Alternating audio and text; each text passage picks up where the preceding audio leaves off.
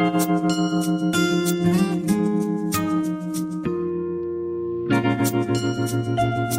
you. Msikilizaji, mwezi Julai shirika la hali ya hewa ulimwenguni lilitangaza kuanza rasmi kwa kipindi cha El Nino.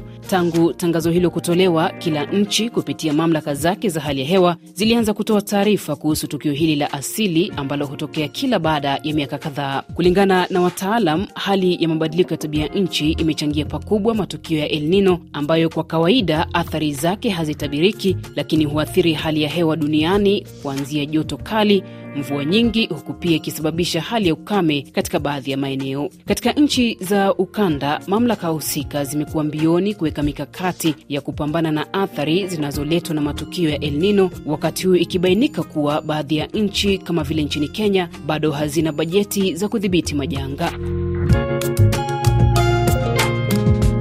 Kwenye laini ya simu naungana na Ghamid Abdul Basat Mavura, mtaalam na mshauri kuhusu maswala ya mazingira na mkurugenzi wa shirika la Tanzania Biodiversity, ambaye anaanza kwa kuzungumzia swala la nchi za ukanda kujiandaa kwa matukio ya hali ya El Nino. Kwanza niseme kwamba hii swala la kujiandaa kwa ajili ya majanga, yani disaster preparedness, kwanza ni jambo la msingi sana eh, kwa maana ya kila ofisi ya serikali kujua kwamba janga fulani linawajia lina, lina, lina aidha hivi karibuni au baada ya muda fulani. Sasa kuzungumzia zaidi swala zima la hili El Nino ni kwamba utayari bila shaka mamlaka husika, mfano kwa nchi ya Tanzania na Tanzania Meteorological uh, Authority ambayo ndo ina mamlaka ya kutuelezea. Sasa taasisi hiyo na, na, na taasisi pacha katika nchi nyingine ina wajibu wa kuandaa National El Nino uh, Contingency Plan, lakini pia what are we also anticipating, yani matarajio yetu, tunatarajia El Nino itakuwa katika hali gani, na sisi tu, eh, tu, tu, tuweze kuact vipi au tuweze kukabili vipi hiyo hali ya El Nino. Kwa maana hiyo eh, tunazungumzia eh, serikali kuja na plani hiyo kwa haraka iwezekanavyo. Mfano mzuri kwa Tanzania, ofisi ya waziri mkuu imeandaa hiyo plan na tayari watu wame, wame, wame, wameweza kupata plani hiyo, lakini tatizo jingine linakuja kwamba je, imewafikia watu wote? Mfano katika vyombo vya habari, mfano mzuri ni hii RFI. Je, imewafikia wananchi wangapi? Lakini pia kwa lugha gani? Mfano contingency plan ambayo imeandaliwa na mimi ilonifikia pia imeandikwa kwa lugha ya Kiingereza. Je, katika watu wale ambao hawafahamu lugha hii, je, wataielewaje eh, plani hii na wao wajipange katika misingi ipi? Lakini msikilizaji, wakati huu serikali za ukanda zikiwa mbioni kuweka mikakati Gamid anasema kipindi cha El Nino huja na athari nyingi. El Nino inakuja na masuala ya usalama wa chakula, inakuja na masuala ya maafa, kwa maana ya maafa ya majengo, maafa ya miundombinu, lakini pia maafa ya, ya watu. Kwa maana hiyo eh, serikali zinapaswa kujipanga eh, kwa namna hiyo. Labda mfano mwingine pia ni kuzungumzia regional eh, wanasema regional cooperations. Mfano mzuri ni Jumuiya ya Afrika Mashariki, kujua kwa jumuiya hii imejiandaa na hili jambo katika kuelekea eh, El Nino au katika ukanda huu maeneo gani eh, kwa undani zaidi yataweza kuathirika. Pia ni, ni, ni wajibu wa dawati na vile na mabadiliko ya tabia nchi pamoja na masuala ya hali ya hewa kuandaa eh, mkakati huu eh, kwa, kwa, kwa, kwa, kwa, kwa region nzima au kwa hilo eneo husika ambayo itakumbwa zaidi. Aidha, anasema kuna umuhimu wa kuwepo ufahamu kuhusu sayansi ya El Nino, lakini muhimu ni kuzingatia lugha inayoeleweka. Eh, ni muunganiko wa kitu cha kwanza ni sayansi, watu kuielewa hiyo sayansi katika lugha ambayo inaeleweka, lakini pia lugha ambayo uh, itawafikia watu wakaielewa kwa urahisi, kwa wale ambao hawafahamu sayansi ya mabadiliko ya tabia nchi uh, kwa sababu mara ya mwisho El Nino ilikuwa ni mwaka tisini na nane na athari yake ilionekana katika nchi nyingi sana duniani, na tisini na nane sasa hivi miaka takriban ishirini uh, na tano imepita hivi sasa.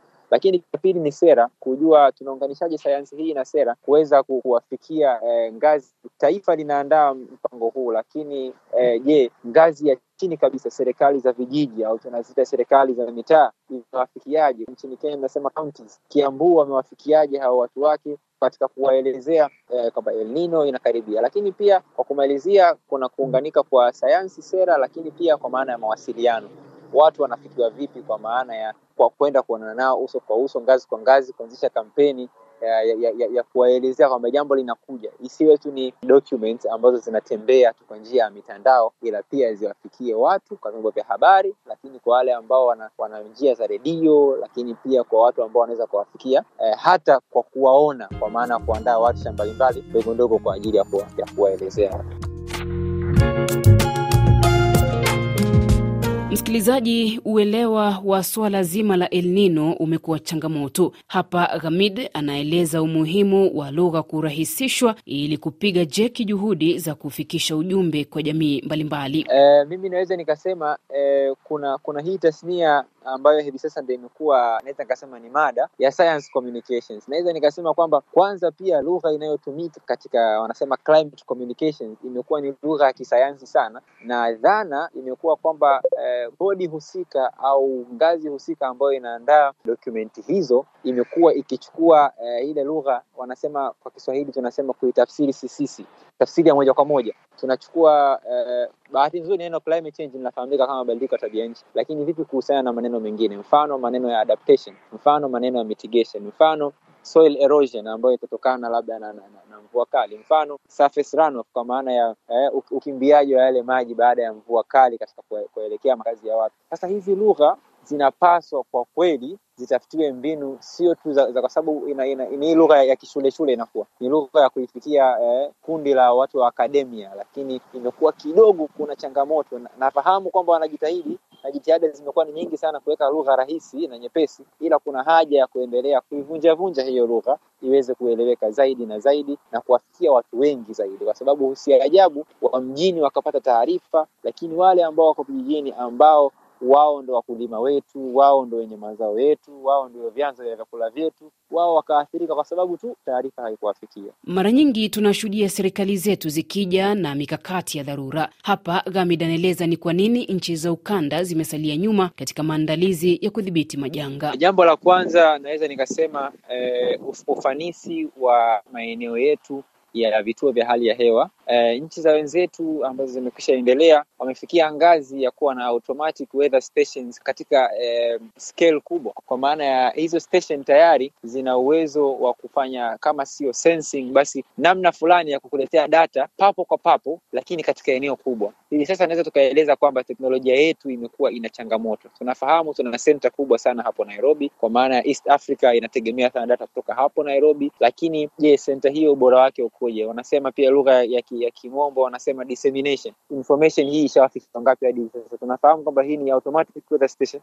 lakini imewafikia watu wangapi? Lakini pia inaweza ikanyonya eh, data kutoka maeneo mangapi eh, hapa hapa Afrika Mashariki. Kwa maana hiyo teknolojia, lakini teknolojia nyuma yake, nyuma ya pazia, fedha za, za kufanya teknolojia hiyo ifanye kazi na kuweza kweli kutumika katika maeneo mengi zaidi imekuwa ni mtihani. Kwa hiyo changamoto hiyo imekuwa ni kubwa sana. Kwa kuhitimisha makala yetu hivi leo, Gamid anasema kuna haja ya swala la El Nino kujumuishwa kwenye mijadala wakati wa mkutano wa mazingira wa COP 28 katika kuelekea mkutano wa 28 wa COP28 wa mabadiliko ya tabia nchi hapo nchini Dubai, kuna haja uh, ya, ya watu kuweka huu, hu mjadala katika senta, kwa sababu si ajabu ikawa tayari athari zishakuta mpaka hizo za El Nino, maana mpaka Desemba si ajabu mengi akawa ametokea, lakini Mungu aepushie mbali, ila ni muda sasa wa kujadili eh, wanaita wanasema climate monitoring system, mifumo ambayo inaweza ikatuonesha bwana, mwelekeo wa hali ya hewa yetu ni huu hapa, baada ya miezi saba itakuwa ni hivi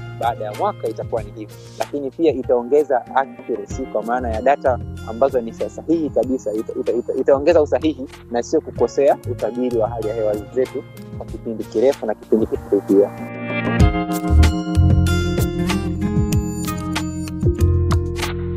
Na kufikia hapo ndio natamatisha makala yetu hivi leo. Shukran kwa Ghamid Abdul Basat Mavura, mtaalam na mshauri kuhusu maswala ya mazingira na mkurugenzi wa shirika la Tanzania Biodiversity la nchini Tanzania. Jina langu Minslet Ijai, kwa heri.